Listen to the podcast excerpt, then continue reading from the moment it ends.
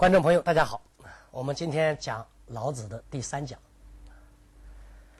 毛泽东啊，在一九六四年写了一首词《贺新郎读史》，可以说是对人类历史啊，他做了一个非常大的一个概括，对历史的怀疑，对历史的现有的记录以及现有的结论，他都表示了他自己的不同的观点。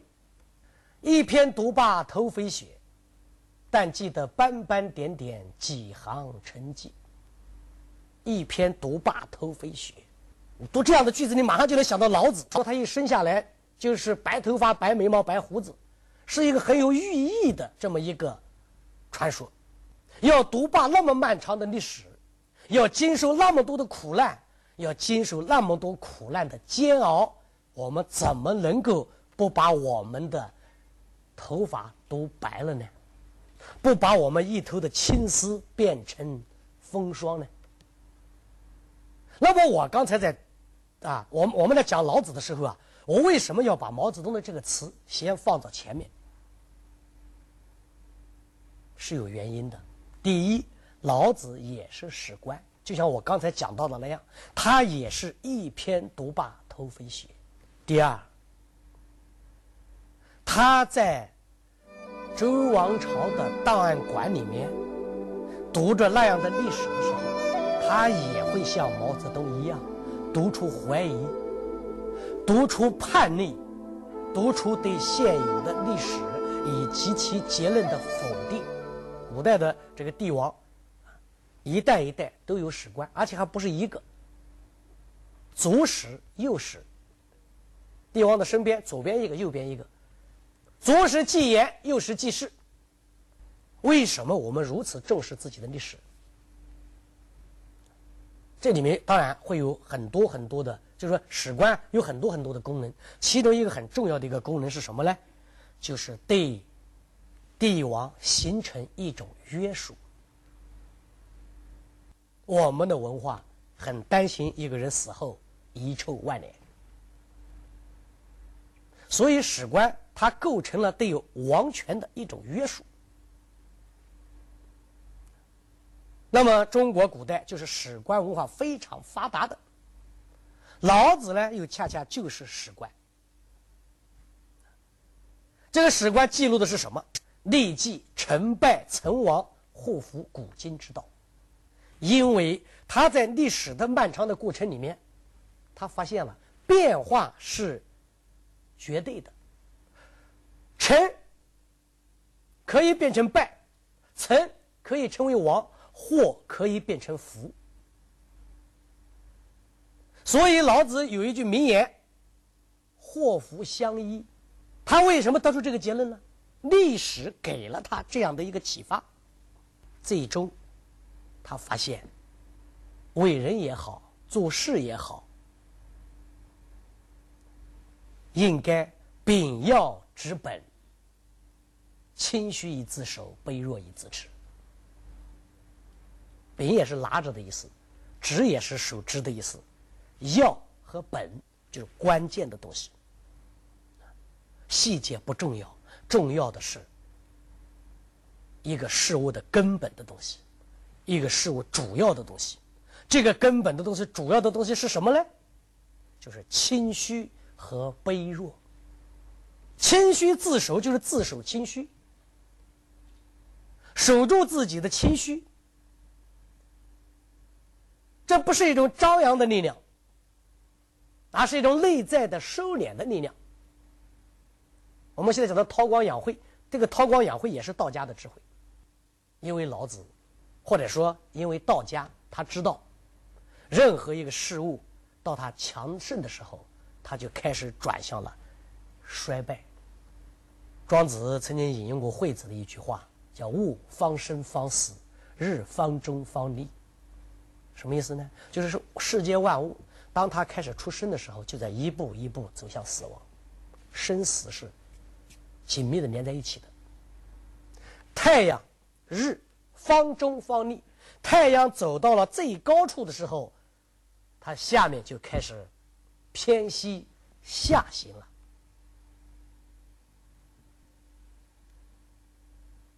所以要保持一种发展的趋势，要保持一种生机，要拒绝衰败。最好的办法不是强盛，恰恰是谦虚和卑弱。所以在这样的观念下，我们看到中国最大的数不是十，而是九，十就完满了。但是完满在道家看来，一旦完满就会走向它的反面了，就要走下坡路了。所以我们在《周易》里面所看到最高的阳九，最大的数九，而不是十。这样的智慧，这种思想就是老子。就是道家的思想，而这种思想就来自于对于历史的一种领悟。身为周王朝的史官，老子从历史的兴衰、成败、祸福中读出了世间万物的普遍规律，并形成了他的辩证思维与哲学思想，而同时也读出了对历史的反思，对那个时代社会的否定与政治的反叛。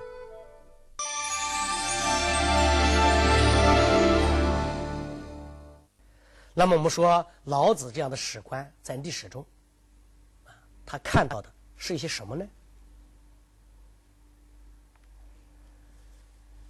他在洛阳，啊，在西周王朝的档案馆里面，他看到的是什么？当然是王朝的大事记，但同时，也是诸国的相砍书啊。今天你砍我一刀，明天我砍你一刀啊！《祖传》就被人称之为相砍书嘛，是你死我活的兴与亡啊，是其此彼伏的盛与衰，是阴谋与权变，是杀戮与残忍，是眼泪，是冷笑，是阿谀和我诈。老子就在这样的历史里面。他读出了怀疑，读出了骗局，从而他就读出了反叛。他在读史的时候，他从怀疑那些神圣之事，到否定继承的历史的结论，到否定人类漫长时期里面所形成的文化的价值观念，他一下子就从一个史官、一个历史学家变成了一个伟大的思想家。这样的一个蜕变。从什么地方开始的呢？从反叛开始的。我们可以这样给老子下一个做一个判断：老子实际上是一个文化的叛徒，是那一个时代政治的叛徒，是时代的叛徒，甚至我们可以讲，他是那一个社会的叛徒。他为什么出关而去啊？他的五千言的著作，就是他对他那个时代政治、文化、历史的全面的反抗与否定。我做了一个简单的统计啊，《道德经》全文五千来言，在这五千来字里面。竟然有两百三十五个不字，有一百个无字，有二十一个墨字。注意，这都是否定词。另外还有四个佛字。我们由此可以得出一个结论：老子的思维方式是否定性的。老子对现有的社会的价值观念是否定的。我们如果把老子和孔子做一个比较，我们肯定会发现，孔子是试图给我们人类建立一种信仰。孔子啊，一生所做的事情，就是试图给我们建立信仰。也会讲，哎呀，人应该仁啦，应该义啊，应该勇啊，应该智啊，等等。那么，老子是干什么的呢？老子就是极力的在破坏这种信仰。孔子给了我们一大堆肯定的东西，老子给我们的却几乎都是否定的东西。孔子一生殚精竭虑的是要塑造一个世界，而老子，当他认识到这一个世界一点都不可爱的时候，他毫不犹豫的把这个世界打碎了，然后给我们一地的碎片。我们从他打碎的这个世界的碎片里面，我们不仅仅看到碎片。他给我们的不仅仅是一片废墟，他让我们看到了世界的本相，同时也让我们发现了我们自己智力的盲点、道德的弱点，还有文化的缺点，认识到我们自身的不足，这个太重要了。人类的每一个进步，都建立在对自身的认识的进步的基础之上。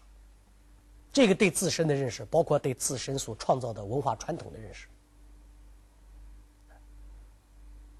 而且，老子打碎的这些碎片，还可以重新捏合，造成新的世界的图像，是一种反逻辑的语言。那么，什么叫逻辑的语言呢？简单的说，逻辑的语言是这样的两种形式：第一，A 是 A；第二，A 非非 A。两个非，那是让非非啊，否定之否定又变成正了。所以，逻辑的语言是 A 是 A 或者 A 非非 A。这样的一种逻辑的方式，我们可以接受，我们的理智可以理解，我们能够把握。但是老子给我们一个完全相反的逻辑方式，他说的话完全是一种反逻辑的一种话，所以读老子的著作，如果你不能够了解这一点，你很难读得懂老子。老子的这个反逻辑的这个命题公式是什么样子呢？他说：“I 是非 I”，完全超越了我们的理解能力。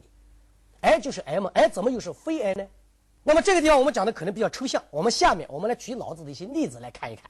比如说，老子讲的这样的一些话：“啊大白若辱，大音希声，大象无形。”这个老子在在在在啊，用这样的一种句式来表达的时候啊，我们感觉到他有一种快感。太多了，这一类的词在老子的著作里很多很多。我们一个一个来看一看，什么叫大白若辱呢？白本来是洁白的、纯洁的。比如说，一个人的名声，他的名声是洁白的、纯洁的，可是。名声是洁白的，是纯洁的。在我们看来，既然你的名声是洁白的，是纯洁的，那么你的名声就是干净的。所以，正常的逻辑，I 是 I，你是纯洁的，所以你是纯洁的；I 非非 I，你是纯洁的，所以你肯定不是肮脏的。这是正当的逻辑。可是老子正相反，他说：“大白若辱，辱就是污点。真正的洁白的名声。”看起来是有污点的，那这就是他的话：“大音希声”，这是一个很不好理解的一个东西。什么叫做“希”呢？老子自己讲的话：“听之不闻曰希”，用耳朵去听，听不见，这叫做“希”。真正的音乐是不能够用耳朵去听的。所以，我们看老子的这样的一种反逻辑的表达的方式。当你进入了他的这样的一种世界以后，当你试图去理解他这样表达方式之后，你会发现，他确实给我们揭示出了一种更为深刻的东西。大音希声呐，真正的音乐，真正的触动我们心灵的音乐，我们可能不是用耳朵去听的，是要用心灵去感受的。难道他不是有这个意思吗？老子的言说总是用一种正言若反的反逻辑表达方式，那么他会不会是故弄玄虚，跟我们玩语言游戏呢？他这种独特表达的真实意图是什么呢？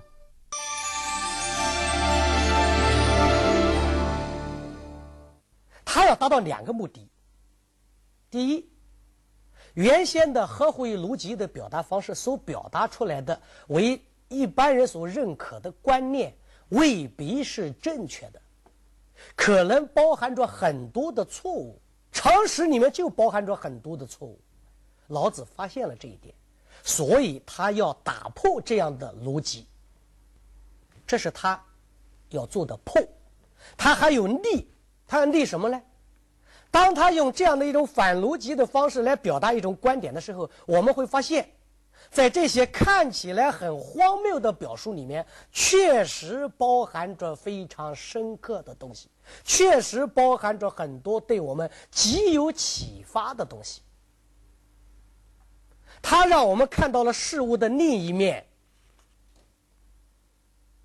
让我们看到了事物的另一面，让我们看到了事物的肯定的背后往往有否定，而否定的背后往往有肯定。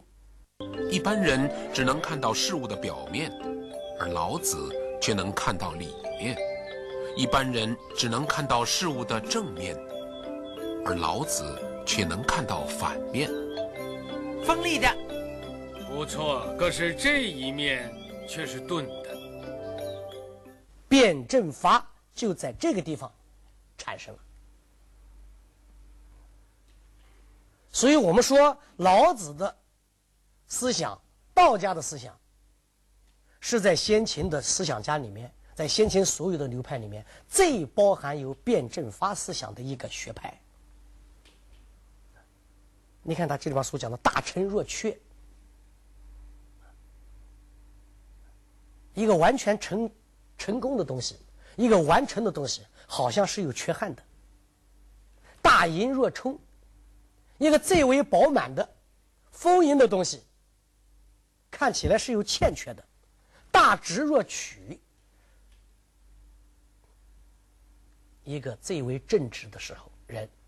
一个最为正直的行为，一个最为正直的品行，有的时候看起来倒好像是有一些委屈的。大巧若拙，这话讲的多好啊！我们在生活中确实看到了，有时候一点笨拙，那是真正的聪明。我们在生活中看到很多很多看起来很笨拙的人，那是真正的大智慧。我们看看以前这个这个。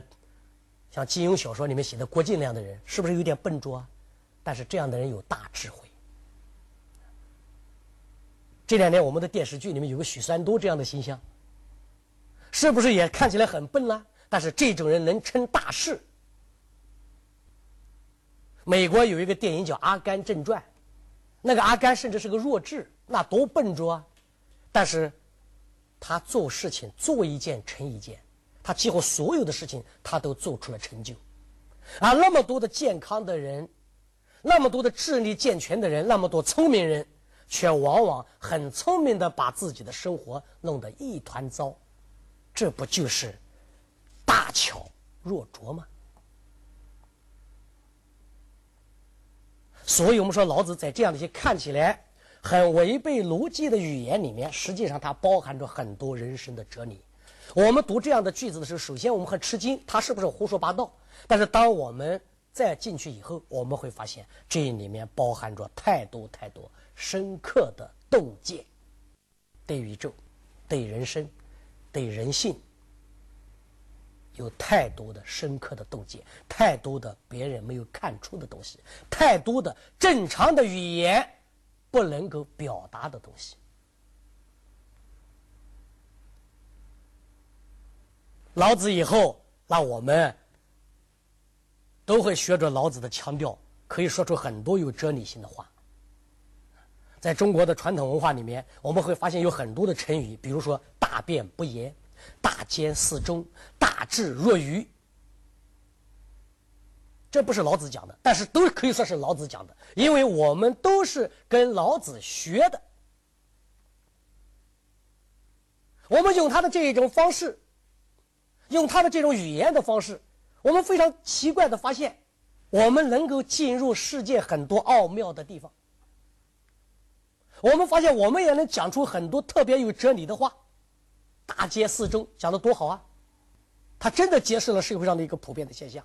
大智若愚讲的多好啊！甚至我们反过来看，我们还能说大中似街，我们还可以说大愚若智。于是，我们可以发现。老子的这样的一种正言若反，他给我们提供了一种认识世界的途径。我们认识世界靠的就是语言，没有语言，我们无法表达这个世界。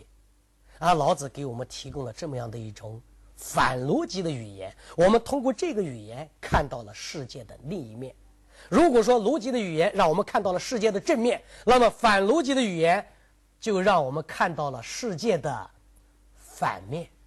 我们既看到世界的正面，又能看到世界的反面，我们对世界的理解，我们对世界的认识就能够更加深刻、更加全面，就能够更加辩证。这一点是老子的大智慧。